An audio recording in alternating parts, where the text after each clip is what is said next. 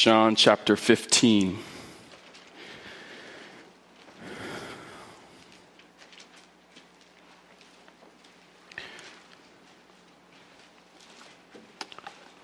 Starting at verse 12, John chapter 15.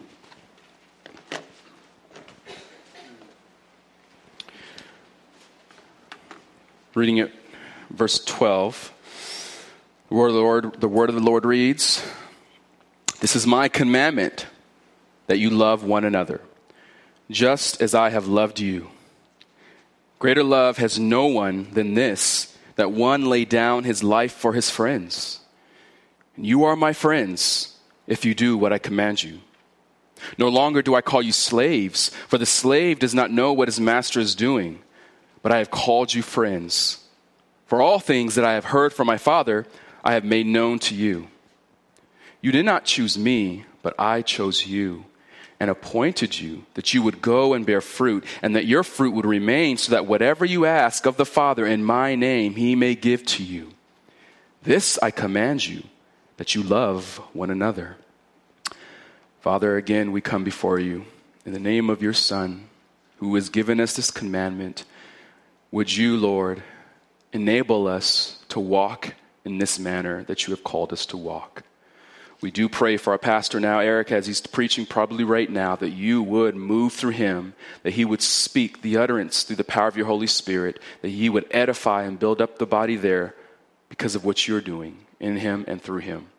So, Lord, we just pray now, even for us, as we hear from you, I pray, God, that we would hear only from you and that we would be changed by you. In Jesus' name, amen. It's been studied that children who grow up in a home where the parents express love and affection for one another, how the parents, or excuse me, how the children are benefited by, by viewing that in their parents in many ways. That a child who sees his mother and father as those who love one another, that child is benefited by viewing that love in many ways. They, they're documented as performing well in school it has an impact on that child's own future marriage as well by seeing that model of a husband and a wife who love each other dearly.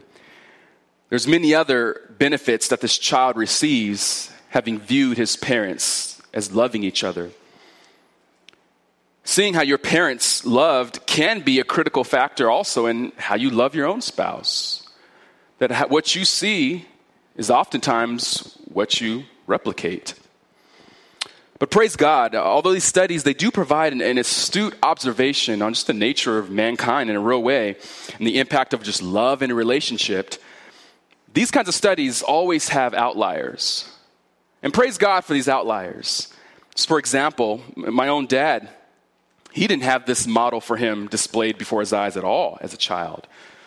In fact, my father, when he was around an early teenager, uh, my grandmother, his mother, had a mental breakdown after a tragic event unfolded right before her eyes that impacted her dearly. And she had a mental breakdown. They diagnosed her with schizophrenia. And they took him away from her, and his older brothers went to the military by that time, so they're already out of the house. So it was just him, my mom. They took him away from her, placed him in juvenile hall. Not because he did anything wrong, he didn't break a law, he just, there was no one to care for him. Um, by every statistic, my father should have either been incarcerated long term, he should have been addicted on drugs or alcohol, he, he, should have been homeless, or he should have even been an absentee father in his own home growing up. By every statistic, my father should have been, as they would say, a, a broken or an absent father. But praise God for outliers, because although my father didn't see that before his eyes, what one family did to my dad one family member, his aunt, shared the gospel with him. And from that moment, his life was changed. And though my father did not see what it looks like for a husband to love his wife or for a wife to love her husband, he experienced that love personally in the Lord Jesus Christ. And that love changed him radically. That he no longer perpetuated a broken home. That he experienced the love of Christ for himself and he was changed. And that had generational impact down to me. My dad's my Superman. Want, he taught me what it, what it means to be a man, to be a man who loves Jesus. He taught me what I know today. My dad is my superhero. He is my Superman. And it perpetuated generationally down to his home and even to mine. At least I hope so. but it had tremendous impact. It's one thing to see and to hear about love, but beloved, it's another thing to experience love. It's another thing to have to be a recipient of that love. That is the basis of this passage here. In our passage this morning, if I can ask you, just in your answer in your own mind, what is the main thrust, the main objective that Jesus wants his disciples to hear? If you look at this passage again, look at verse 12 and look at verse 17. The two commands, if you will, that are sandwiched in this passage to love one another. I think that's what he really wants us to hear that you love one another. That he repeats that twice. That I think we must get the point here. The Lord wants his disciples to love one another. And we can say the same for us that the Lord wants you to love one another. And yet, that's repeated, and that is the thrust of it. That's his point. How does he spend the bulk of his time in this passage? What does he spend most of his words explaining in this passage? Verses 13 through 16, detailing his love for them. Even though he wants them to love one another, that is crucial. We must do that. He spends most of his time in this passage explaining and demonstrating his love for them. And we're going to learn here how love is beyond a sentiment. I think we know. That love, it primarily involves action. And though this action is not divorced from emotion, but we miss love if we only keep it at emotion that this love pours out into action. Every born again believer knows what Christ has done. If you're in Christ, if He has saved you, you know what He has done. But what we must do and push forward is not only just know what He has done, but behold what He has done. We must not just know His love, but behold His love. There's a difference. Let's examine this. is the context here that this comes in. We're jumping right in the middle of this chapter here. But if you remember, the Lord is speaking to them in the upper room discourse.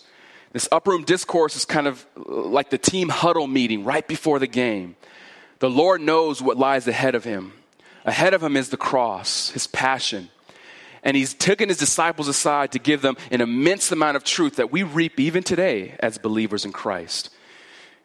And if you remember in this whole upper room discourse that starts in chapter 13, that works its way even over to chapter 17, what are some of the main things that Jesus really wants his disciples to hear? What does he want us to hear from him?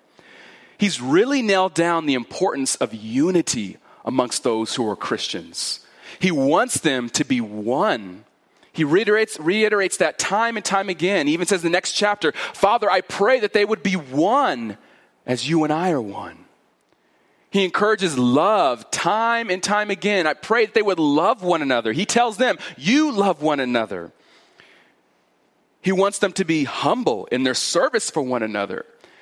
That of all the things that the Lord could have said to them in their last hours together, where does He spend His time? In emphasizing the importance of God's people being one, and that oneness is displayed through love, which is rooted in humility that the Lord wants us to be a loving people, a unified people. It is the utmost importance that as Christ is leaving, he exhorts them, love. But how do we do this? We need to know this, but what's more important is look how he explains how we're to love each other. How do we love this? How do we achieve this? And I want to do it sort of how the Lord did it in, his, in this passage here. I want to make sure it's clear by the end of this that we understand that we need to love, and even we're going to explore it by application. How do we love? But I also want us to see is how we are to do that. And I think the main thing he goes after is what I want to go after is by contemplating just three wonders of Christ's love for us that should stir you to love one another. I just want us to contemplate just three wonders of Christ's love for us that should stir us to love one another. Because again, he points their direction to his love, and this love should pour out in your love. So we need to have a right understanding of what is this love that has been given to his beloved so that we can love one another. Now, again, I, w- I would venture to say that our promise, our, our, our, problem, our problem, excuse me, tongue tied this morning, that our problem is not knowing this. That's not our problem, but rather it's living it. It's so easy for us to say the importance of Christians loving one another, but it's another thing to live it. We don't have an intellectual barrier, we have a spiritual one. We lack in love because we don't behold his love. And this problem really is just one reason that we lack in bearing fruit sometimes. It's one reason why we become weak in diligent prayer for one another. It's another reason why we distance ourselves from the body why we don't have a desire to serve others. The list goes on and on. There are multiple ramifications that when the Christian is lacking in love, the whole body aches, but your own soul aches. And Jesus here, he just interlaces, interlaces his teaching on loving one another with how he loved us. So I think you get the point here. That it goes without saying that when we are lacking in love for others, we're lacking in the knowledge of God's love for us. If you're lacking in love that's displayed in not just emotion and sentiment, if you're lacking in sacrificial love for others in action, it's likely because you're lacking in the knowledge of God's love for you. That if you're in Christ and you've experienced this love, this love should work out in you. Now, I understand this is one of those sermons that can easily be one of those just point my finger at you and say, you need to love. You're not loving sermons. Uh, that's not the intent here. I don't want us to walk away here looking like, okay, I, I, get it, I get it, although we need to get it. But that's not the point here. That's not my intent. What I really want us to do, we, we need to be refreshed to know that the, what is our calling as Christians? Like, oh, how are we to be identified? What is our calling? Jesus himself says that all men would know that you are Christians. How? By your love. 1335 in this very book. Still in the upper room discourse. How are all men in the church and outside the church going to know that you follow me? Because of your love. We need to be refreshed in the importance of love in the Christian's life. What does a demonstration of our identity in Christ look like? What does that demonstration look like? It looks like love. So, how do you nurture just a local body church and, and, stimulate them to love and good deeds? How do, we, how do we grow that? How do we nurture that into a local church? It's by fertilizing their hearts with the magnitude of God's love for them. You fertilize that heart with Christ's love, and it works itself out in loving others, in action, in deed. So let's begin by just contemplating these three wonders of Christ's love that, that should stir you to love one another. I want us to first contemplate this first wonder of his sacrifice for you. His sacrifice for you. As he exhorts them to love, he says, Love one another. But how? Just as, the end of verse 12, I have loved you. So love one another just as I have loved you. We can even just stop there and marvel at that for the end of this morning, and that would be sufficient.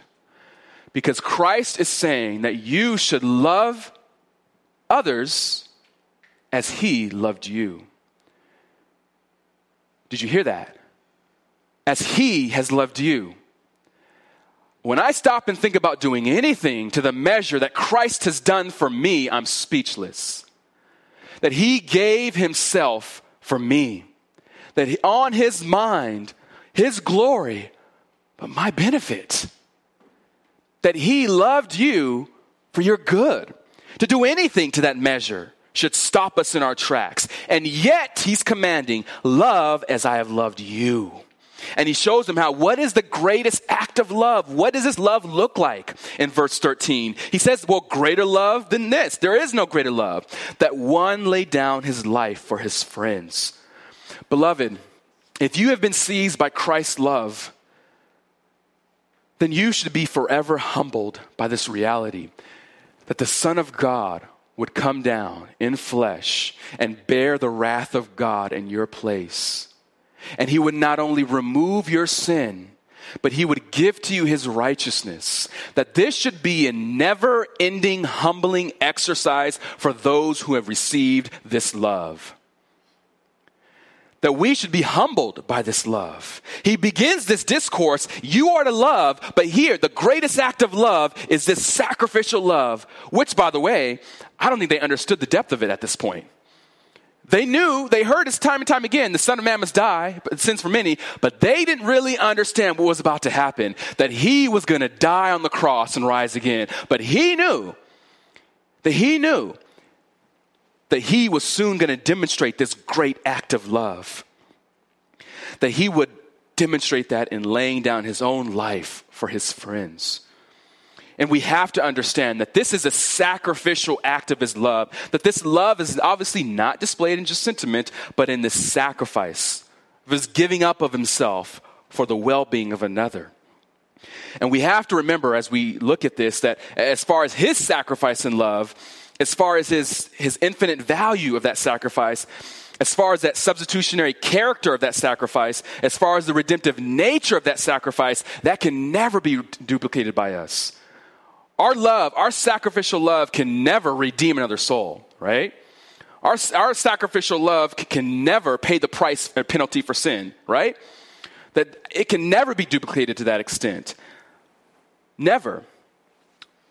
That he didn't just die to give us an example of how to love, but here he's nailing down the fact that this is the example of my love. But still, even though that's true, our love still should be sacrificial in nature. That Christian love, your love for someone else, for another believer, should be sacrificial in nature. Remember now, he is speaking to his disciples. He's not speaking to the world and, our interaction with the world. Although scripture's clear, we are to love our neighbor, so believer and non believer, as ourself. He really is speaking to his disciples, the believers, that there is a special love that we are to have for one another. Galatians 6:10, do good to all especially those who are in the household of faith. That he is speaking to those who claim Christ, that we are to have a special love. And he's describing that this love is to be sacrificial in nature. I mean, think about all the ways that when scripture is commanding us to love, for husbands to love their wife, what does that even compare to? It's again, his sacrifice for the church. The time and time again, when you see the believer's call to be loving, through sacrifice, it's compared to Christ's love for us. Now, why do you think that is? Why is it that he compares our love that we ought to have to the love of Christ? I think one reason, among many, is because there's an implicit understanding that this kind of love is costly. In other words, this love that you are commanded to give is costly. It is at times hard. If he's comparing it to his own sacrifice, the point being here is that it is difficult sometimes to do this sacrificial love. It costs you something, and that's why it is sacrificial love. That we are to sacrificially love one another. It is costly. It's not natural to our flesh to love in the way Christ is loved. It's not natural to that flesh. But in the same way that his love was sacrificial, ours should be too.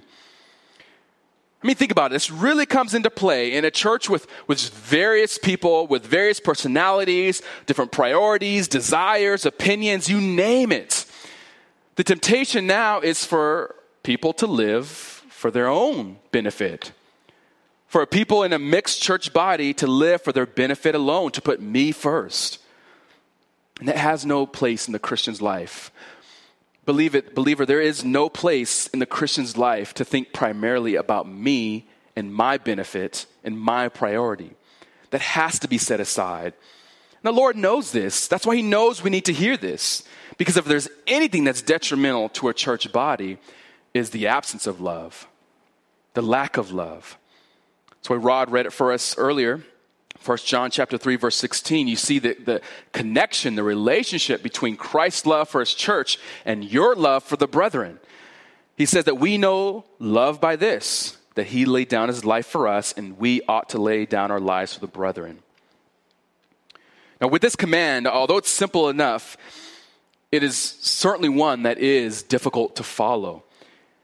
If you notice in the Bible, there's really no direct definition of love. We're not given a definition of this is love. But all throughout Scripture, there is an explanation, an illustration of this is what love looks like. Love is patient, love is kind, love is concerned about others. That ultimately, love is about expressing and laying down your life. There's no hard definition, but the point being is, He is love. He demonstrated that love, and it is difficult to live this out in the way that we ought to. He models this love for us and says we are to love in the same way He has loved us. But I want you to look at more who this sacrifice of love is for, Jesus says. Because it's not for everyone, it's for His friends that one would lay down his life for his friends. In the next verse, he says that his friends, who are his friends, he lays down his life for. Who are these friends? If you notice, he does not describe these friends as being the elect, although that's true, but that's not how he's describing them in this verse. He says, Who are my friends that I lay down my life? It's those who do what I command you. You are my friends, he says, if you do what I command you.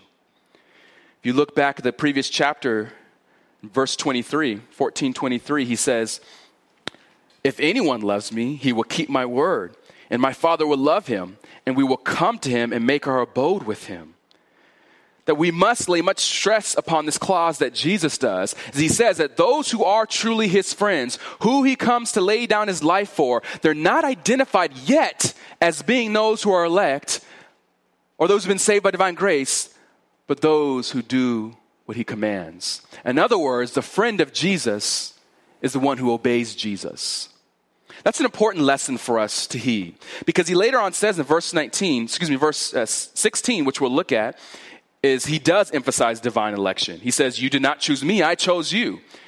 You see both truths happening, which is common in the Gospel of John. He, he does time and time again, where he's saying, Yes, you chose me for the foundation of the earth, that the Father draws you, the Father calls you.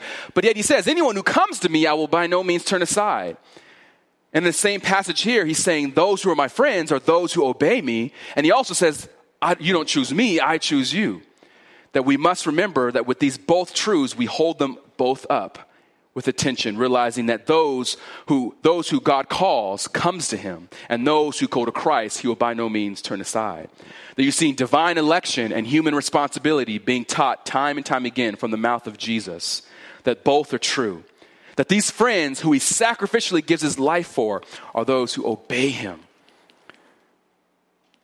That one cannot say he's a friend of Jesus if he does not do what Jesus says. It's very simple. Very plain, but important in his point. That we must contemplate deeply the sacrifice of Christ on your behalf. That what did he give up for your well being? That this love is sacrificial in nature. We have to move on. The second wonder, we have to contemplate not only that, but contemplate in light along those lines is the status that he gave to you. I want you to contemplate the status that he gave to you.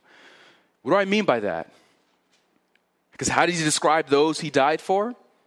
Your new status in Christ is friend.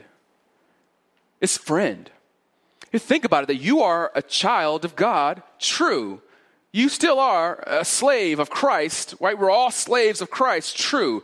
But he's emphasizing a new relationship, and that is a friend of God. That the change of relationship from servants to friends is significant in, in order for us to really appreciate that we are friends of God, it doesn't mean much until we understand what our previous relationship with God was. What was your relationship with God before Christ saved you? Do you realize that you were at one point an object of his wrath? As John 3 says, that the wrath of God abides on the unbelieving. That apart from his grace, that you were an enemy of God, an outcast of God. And only by his own sacrificial doing, he made you a friend. And Jesus here is comforting the disciples to know I don't call you servants anymore. I don't call you slaves anymore. I call you friend. You, you hear that, believer. In Christ, you hear that, that Jesus calls you friend.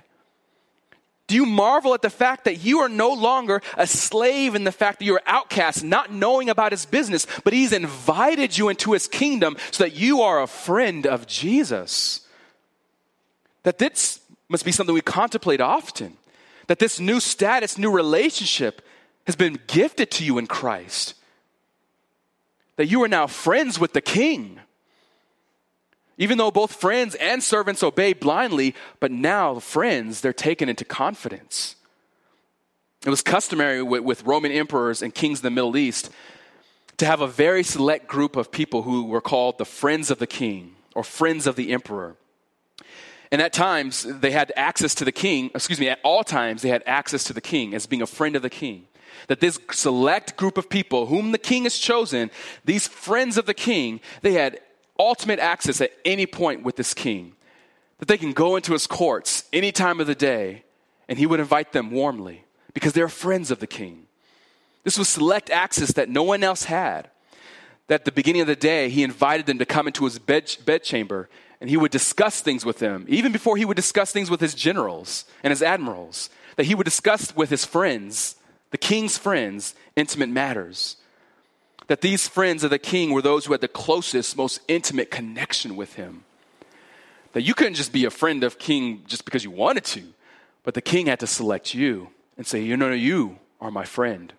Come into my presence at any point. And Jesus here is saying, You're no longer that outcast. You're no longer that servant or slave. You're a friend of mine. And as a friend of God, what happens? He explains, I've called you friends, for all things that I have heard from my Father, I have made known to you. As a friend of God, he shares divine truth with you. That as a friend of God, you know intimate, deep, divine truths because he has shared them with you. He says that the, master, the slave doesn't know what the master is doing. But you, as a friend, you know all things because I've revealed them to you. In chapter 17, verse 6, when he's praying to the Father, he's saying, I have manifested your name to the men whom you gave me out of the world. I've manifested your name. I've made your name known to whom? Those whom you've given me. Verse 6 says, They were yours, and you gave them to me, and they have kept your word. Now they come to know that everything you have given me is from you. Why? Verse 8 For the words which you gave me, I have given to them, and they received them and truly understood that I came forth from you, and they believe that you sent me. That he had a mission here of he shared divine truth with these select people, these friends of his. And he says, Here, I made this known to you, that you are my friend, you're a recipient of my greatest love, and I share divine truth with you.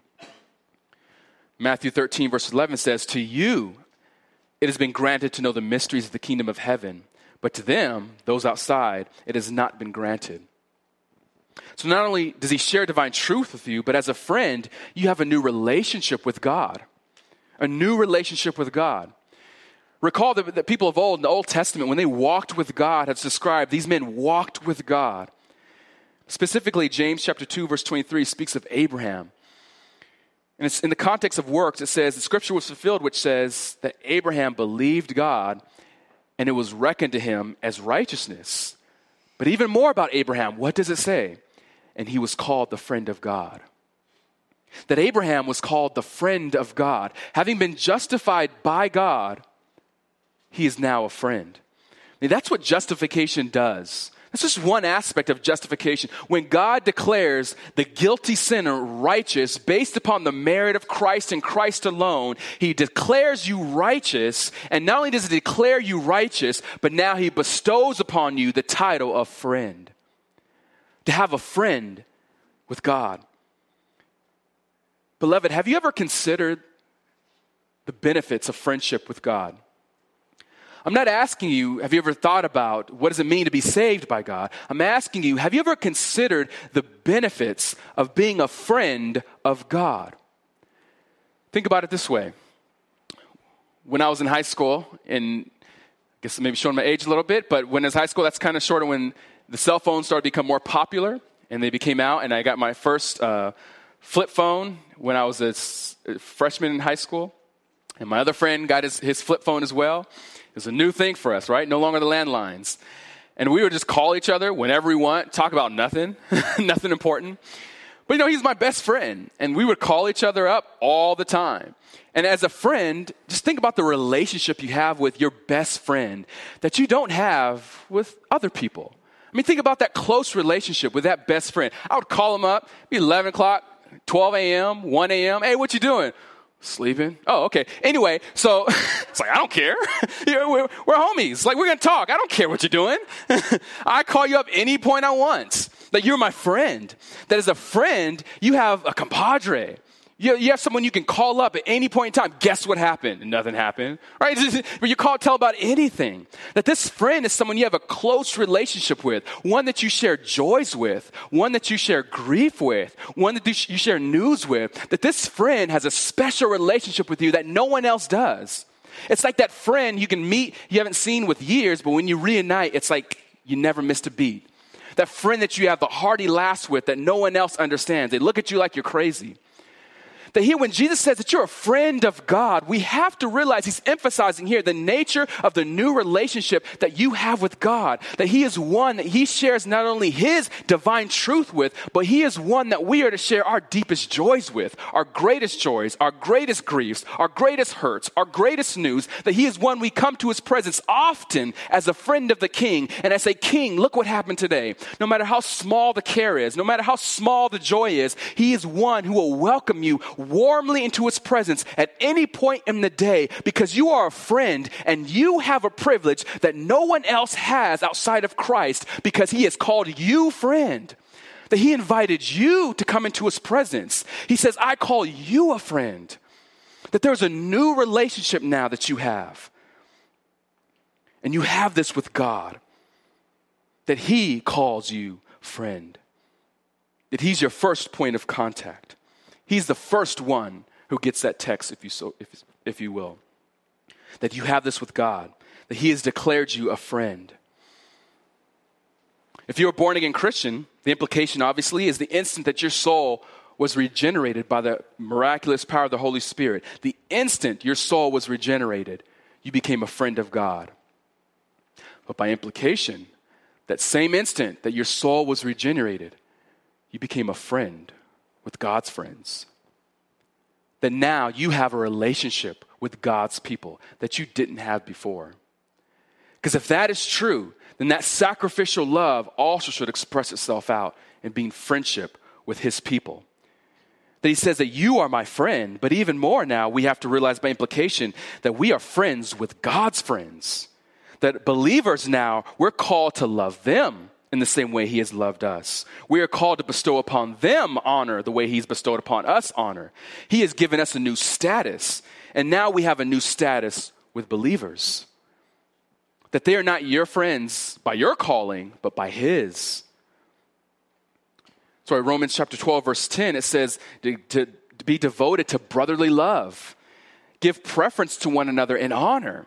That time and time again, the point here is that you are to love one another, bestow honor upon one another.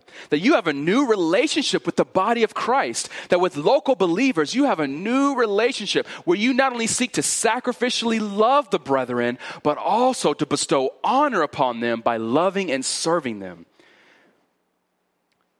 That yes, we're slaves of Christ still, but he's emphasizing the fact that now you have a new status with this God that He is your friend. We have to move on. The third wonder is His selection of you. His selection of you.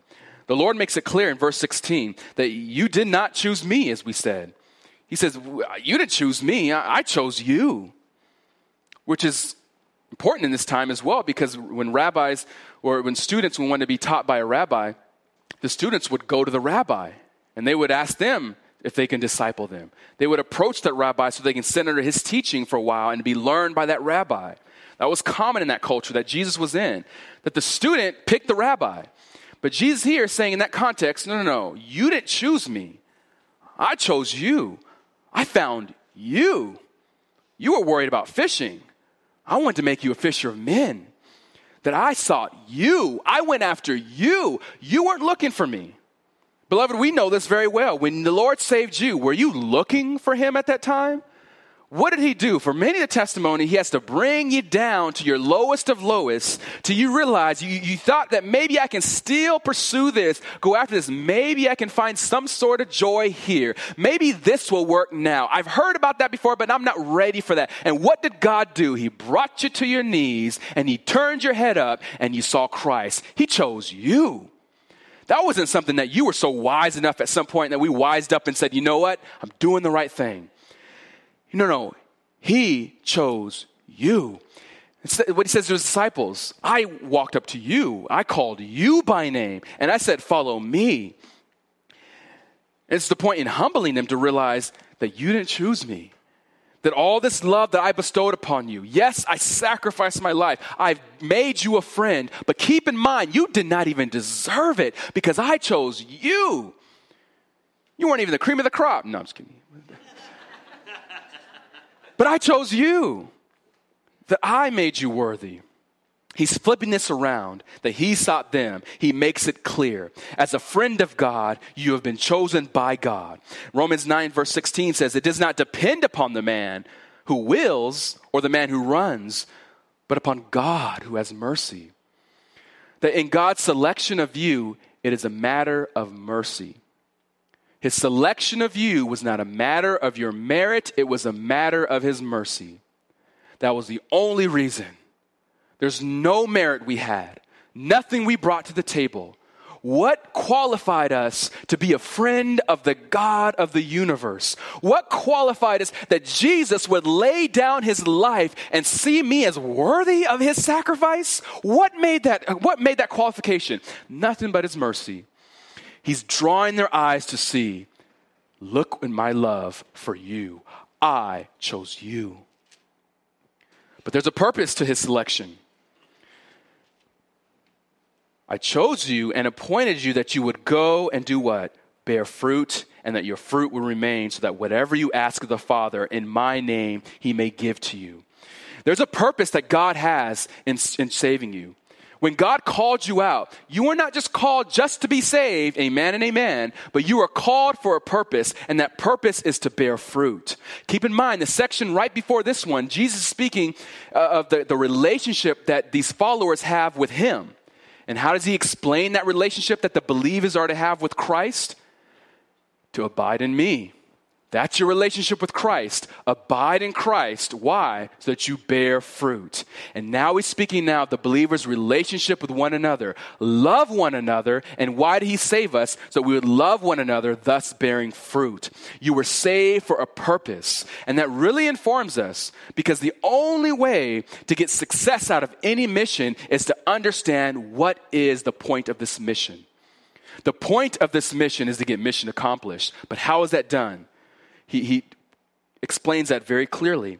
It's you are appointed to bear fruit, that we've been appointed for lasting fruit. And look how he even explains it even more. So that whatever you ask in, of the Father in my name, he may give to you. That this bearing fruit is also manifested through answered prayer.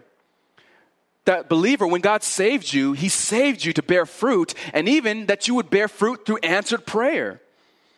That in this context here, he says, I chose you, and I chose you also so that you would bear my name and that others would be called unto me because I chose them as well. Now think about the great commission he would give to them at the end of his mission that you go and make disciples, teaching them all that I've commanded you, baptizing them in the name of the Father, the Son, and the Holy Spirit. That he chose them to call out others for his kingdom. This is an ongoing ministry. That he called them to bear fruit so that whatever they pray, Whatever they ask of him, they would give to him in his name. That his love is purposeful. That Christ's love is purposeful. It was by his design, not ours. And what was the design? That we would bear fruit, that we would bear good deeds. Think about it this way. I think last I checked, Jeff Bezos is probably the second most wealthiest man in, this, in the world. And he, I don't know his worth, but say J- Jeff Bezos came up to you and he had $1 million and he says, I'm going to give you $1 million. This is for you to do whatever with it, whatever you want. Now, in today's world, million dollars won't last you long. But he's going to give you a million dollars. That's a good start.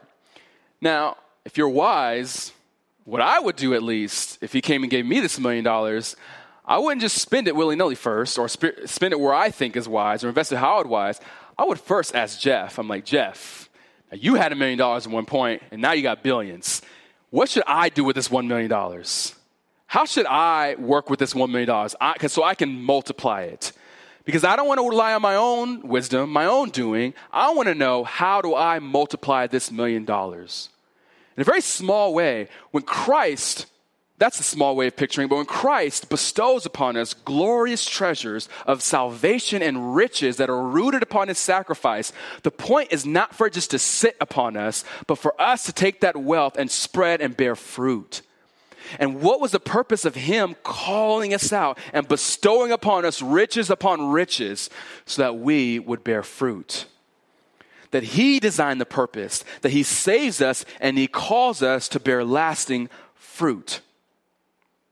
That in your relationships with other Christians, I think it's mindful, it's, it's helpful for us to be mindful about being a catalyst and bearing fruit. There's many times in, in relationships where we look at what can I get from this other person? What did this person do for, for me? And I'll reciprocate. What can I get from this? And then I can maybe respond. Many times, if we're honest, sometimes the amount and the depth of our love is contingent upon the love we've received. That happens in marriage, that happens at home, happens at work, it happens in the church. That oftentimes the amount of love that we actively, sacrificially give is contingent upon the love we felt we have received first. And that kind of love cannot survive in a healthy church. I mean, just think about many stories you've heard of people when they're considering a church and they're looking at churches, how often are criticisms of the church they're attending all about really their own opinions about what they've been impacted by, about what they didn't get from the church, about how the church didn't serve them, about how the church didn't meet a need they thought they should have been met. It's always about something about to do with your benefit. Now, I'm not saying you don't want to, not to analyze churches. We want to analyze churches for the right thing, for sound doctrine, for teaching and practice. But most of the time, criticisms of churches have to do with how I felt I should have been received, how I felt I should have been treated, how I felt I should have been loved. But really, here, Jesus here is not saying, make sure you're loved. He's saying, no, you love others that the point he's bringing home is you should love because I loved sacrificially. I loved proactively. I bestowed upon you status. I gave you that friendship. I called you to bear fruit. That was the purpose. Anytime when selfishness pervades a church, it's like an autoimmune disease that hits a body. If you're in Christ and there's lack of love, there's no neutral ground. It's not as if you're just loving or just neutral. If there's no active intent on loving and serving the body, it can be like an autoimmune disease that's just attacking the body. And he wants to preserve the body, the health of the body, so that every single believer is intent on one thing loving one another because Christ loved me. And when we lose sight of that, we lose sight of that active sacrificial love because we lost sight of the sacrificial love that's been bestowed upon me. That we need to think more about how can I love than how do I or what do I get out of this bargain. Philippians 2 3, consider others as more significant than yourself. So I know we, we went quickly through these contemplations, but I, w- I want to really ask you how much do you spend contemplating on, on Christ's love for you? That's a question I think we prod often, but one that we need to pay attention to. How much do we contemplate Christ's love for us? How much do you think about the sacrifice that he gave for you? How much do you contemplate the fact that, yes, you are a son of God, a child of God, but he also emphasizes the new relationship of being a friend with him and what that entails as being a friend, of coming before his throne of mercy and grace at any point, of sharing your deepest joys and distresses and struggles with him, that he calls you friend. How much do you contemplate upon the costly sacrifice of his son? How much are you humbled by his selection of you? How much does this work in our contemplations, in our thoughts?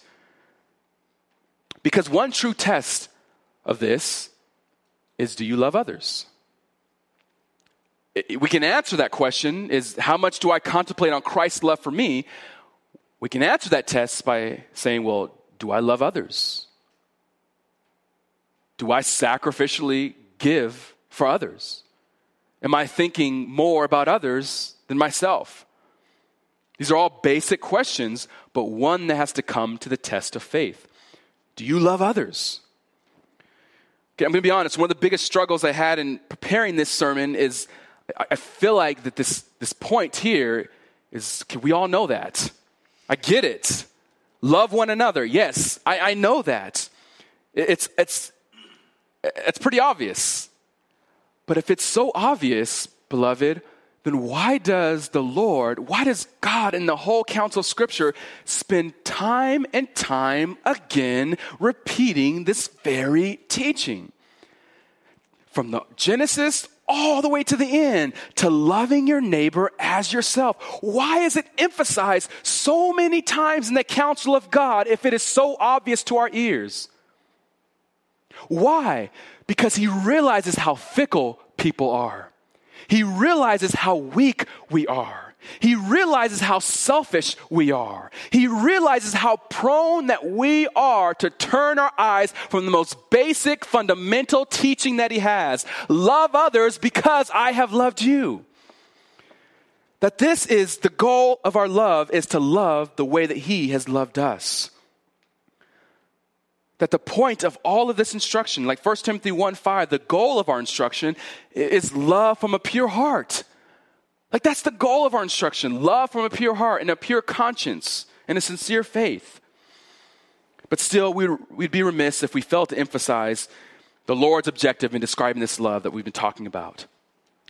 As we talked about in verse 12 and verse 17, what's his main objective? He's describing his love, his miraculous love, his sacrificial love, this glorious love. But what is his objective for us? What do we need to hear and what do we need to put boots on the ground to?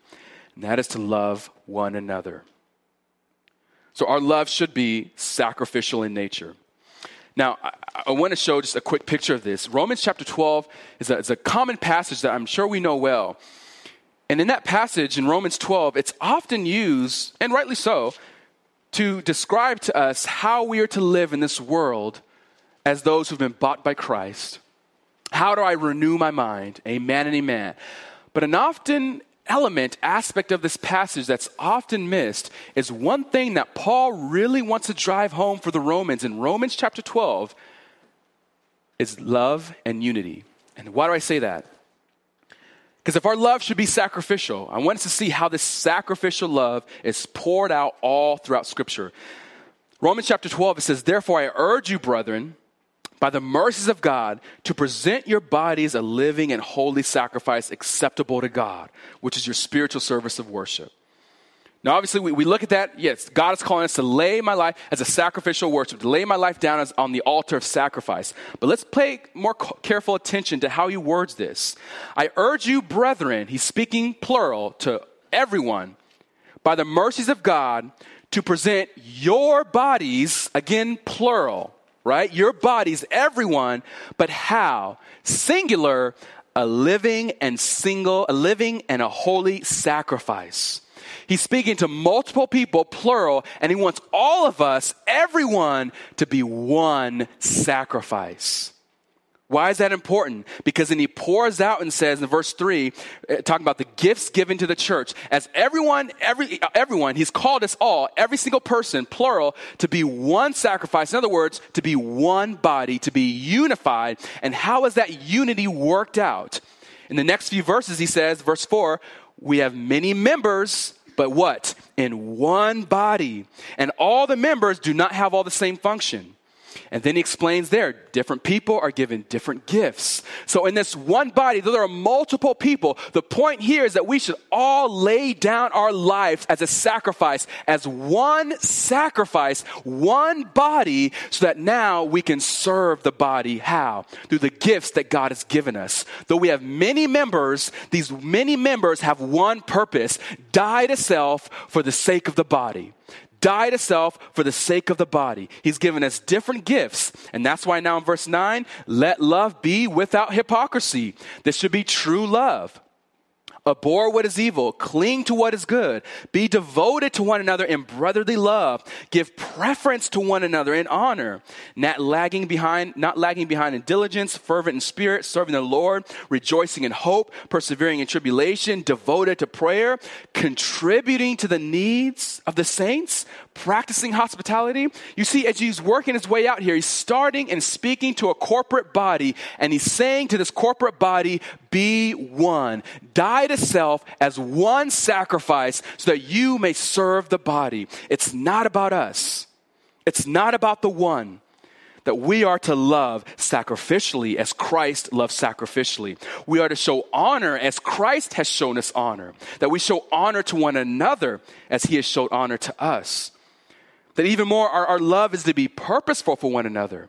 Hebrews chapter 10, verse 24, it says, considering how to stimulate one another to love and good deeds. That we are commanded, he says, to stimulate one another in love and good deeds. And when we hear that, we think more about the love and good deeds, which is true, but pay close attention. He says, consider, which is the imperative, the command, think about, ponder, consider how to love one another.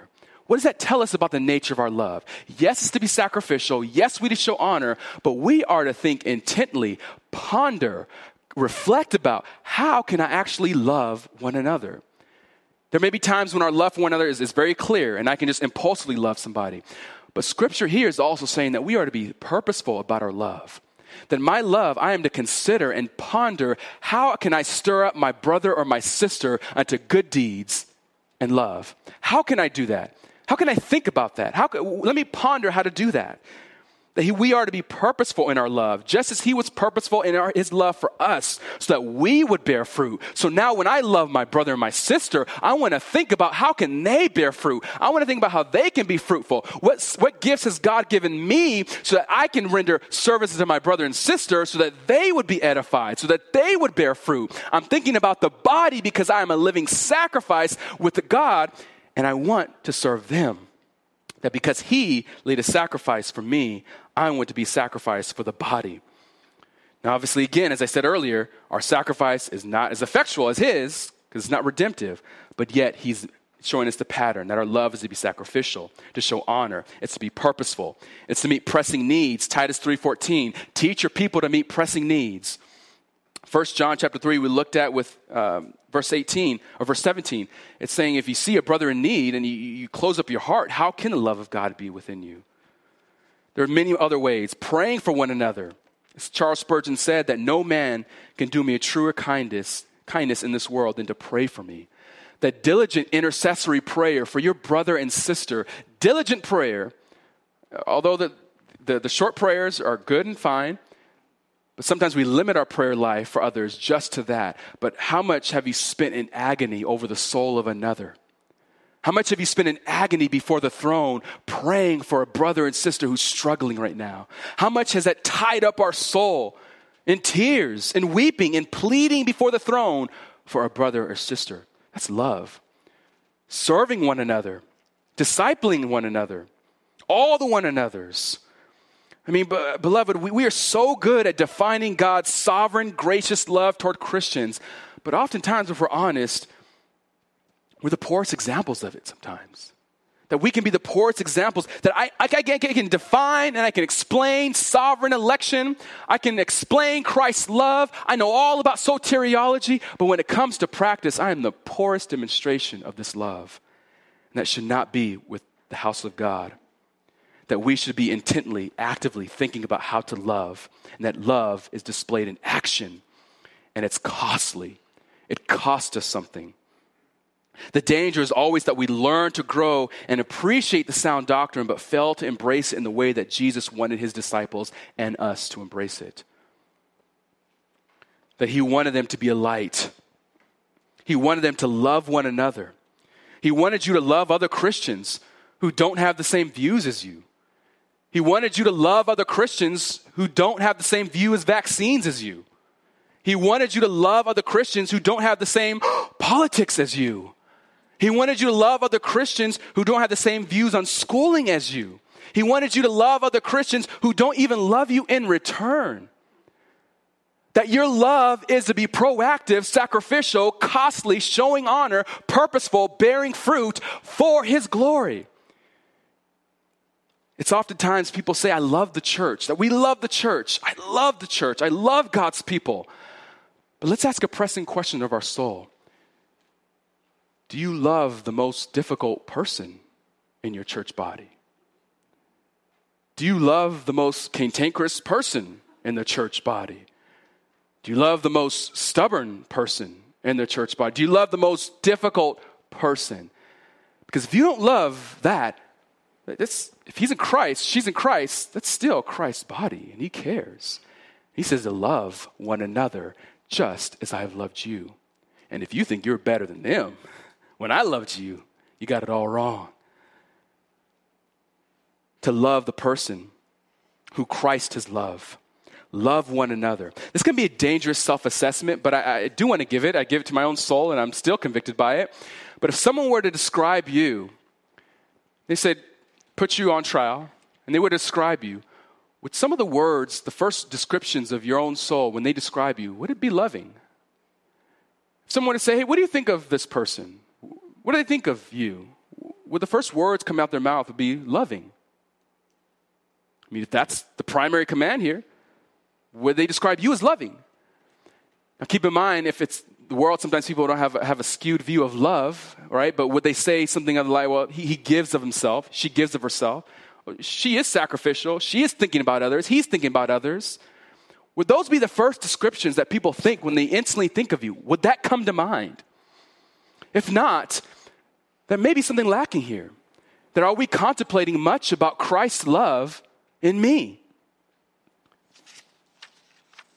that we have to realize that the greatest apologetic for the church amongst the world, one of the greatest apologetics, I would argue, is a church marked with love and unity. That's why Jesus says, they will know you by your love. That the Lord's believers should have love for one another. Remember God's love in Christ for you. Now love the brethren. Let's pray. Father, this call of love is a high one and one that we need to reflect upon and to be changed by and to grow in. And God, if we're honest, how much are we so selfish in thinking about my own self, thinking about our own desires, our own priorities? But Father, I pray that we would grow in sacrificial love, that we would, at a cost, at expense, love one as you have loved us in Christ. In his name we pray. Amen.